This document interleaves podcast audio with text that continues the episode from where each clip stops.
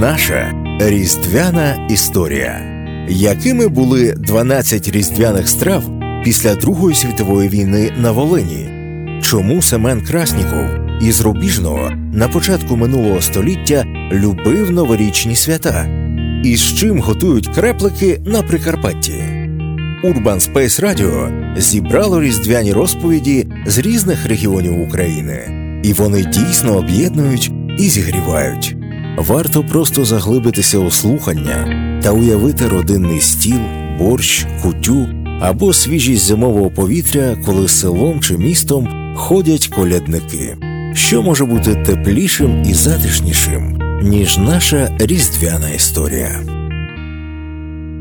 Шановне Urban Space Radio, вас та ваших слухачів вітає Бошко Дар'я. Мені 26. З 2012 року, тобто восьмий рік поспіль, стабільно знаходжусь у Харкові. Вчилася зараз працюю, а мама, дві бабусі та дідусь проживають у провінційному містечку Рубіжному, відкіляє відповідною родом. Територіально Рубіжне це українська частина Луганської області. Була, є і, звісно ж, сподіваюсь, буде українською. Розташоване містечко поруч із Северодонецьком, який замість Луганського зараз є адміністративним центром української частини Луганської області.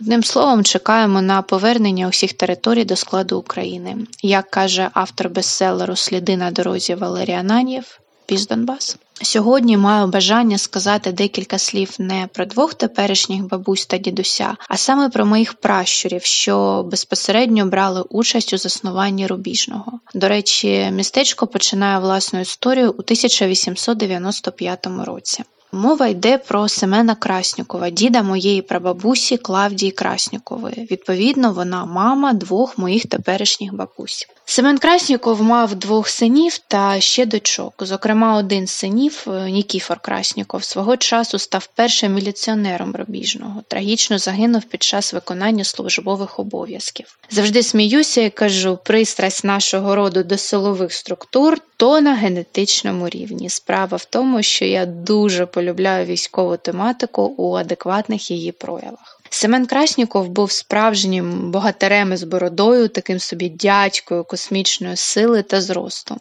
Прокладав залізничні шляхи на Кавказі, а у 1915 році разом із дружиною та дітьми перебрався на Україну до Рубіжного, де якраз почалось будування хімічного комбінату Руська Краска, теперішній розграбований завод Краситель. З 1922 року працював у шостому цеху комбінату та вважався одним з кращих працівників на благо країни. Обожнював новорічні свята, заздалегідь ходив у ліс за найбільшою та найпухнастішою ялинкою. Намахавшись сокирою на морозі едак у мінус 30, обов'язково з'їдав вдома горщик борщу із смертельною кількістю червоного перцю.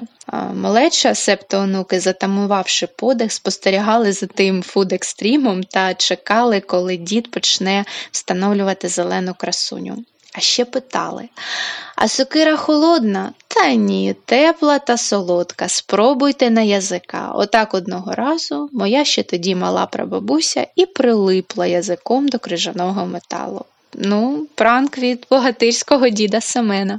Ялинку прикрашали цукерками та великими медяниками у формі зірок. Вішали на нитки, але толком не встигали закріпити, бо малеча квапила зрізати, щоб поласувати смаколиками. Напередодні свята з печі йшов чарівний запах гарбузів та буряків без цукру. Привіт, ПП. А ще жінка діда Семена майстерно випікала тонюсенькі, як гусяче пір'ячко млинці.